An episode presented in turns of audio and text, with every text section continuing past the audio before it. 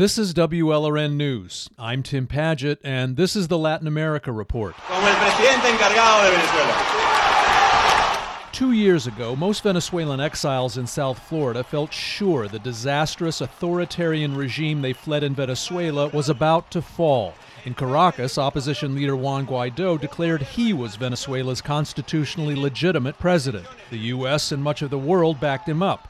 It turned out to be an illusion. Venezuelan President Nicolas Maduro and his socialist regime did not fall. Their power looks even more entrenched now than it did then. Que debemos lograr un acuerdo para salvar a Venezuela. The Juan Guaido Venezuelans heard this month in this video was more subdued. He now proposed negotiating with the Maduro regime for free and fair elections, letting more humanitarian aid and vaccines into Venezuela, freeing political prisoners.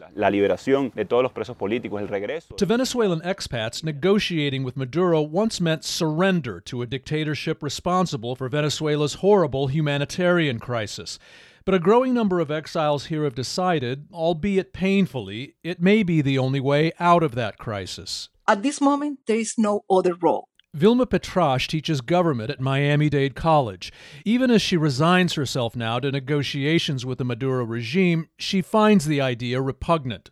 In the early 2000s, she was an opposition activist in Caracas. She says she left Venezuela when her son's kindergarten got a call from regime thugs threatening to kidnap the boy. Well, I would never recover from that. That's a permanent pain in my life. Today, Petrash is appalled by reports that in Venezuela people cannot get a COVID 19 vaccine shot unless they present a new national ID card, which you can only get if you support the regime.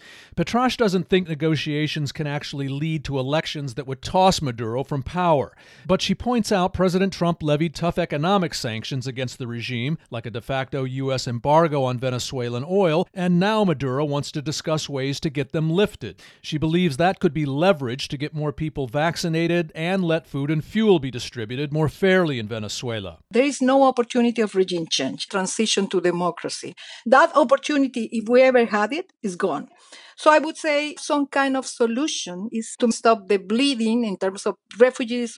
It's much better to have some kind of negotiation and see what happens. Digo, bueno, busquen ustedes otra salida. Yo hablo de esta. Venezuelan expat Osvaldo Munoz believes negotiations could make regime change happen. Munoz heads the Miami media company Grupo Editorial El Venezolano. The Maduro regime has all but banned him from Venezuela. When he went there a few years ago for a family funeral, he had to ask an old friend who's a security official to get him quietly through immigration. Munoz admits he too felt Juan Guaido's heroics and President Trump's sanctions would topple Maduro. But some bitter reality has since smacked him in the face. Trump fue una verdadera estafa para los venezolanos. Trump treated us Venezuelans like a con man. He actually made us believe the U.S. would invade Venezuela if Maduro didn't leave.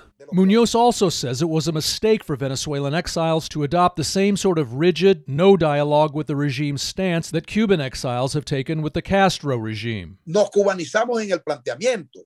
La situación... We Cubanized ourselves, but the Cuban approach doesn't work for the Venezuelan situation. But Munoz does believe the sanctions can help Venezuela's opposition chip away at regime obstruction. Allowing international election observers could be a start. Yo estoy consciente que Maduro no es un hombre fiar, pero I know Maduro is not a man to be trusted, but there are negotiating factors in our favor now that could lead to transparent elections.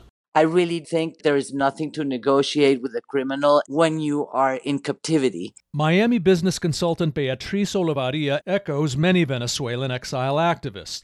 Her father, Jorge Olavarria, was a leading Venezuelan journalist and politician. He supported what was then the Hugo Chavez regime early on because he believed it would improve Venezuela's democracy. In his deathbed, he did lament, What did I do? What was I thinking? Beatriz Olavarria believes the Biden administration should let Trump's economic sanctions run their course and choke the regime.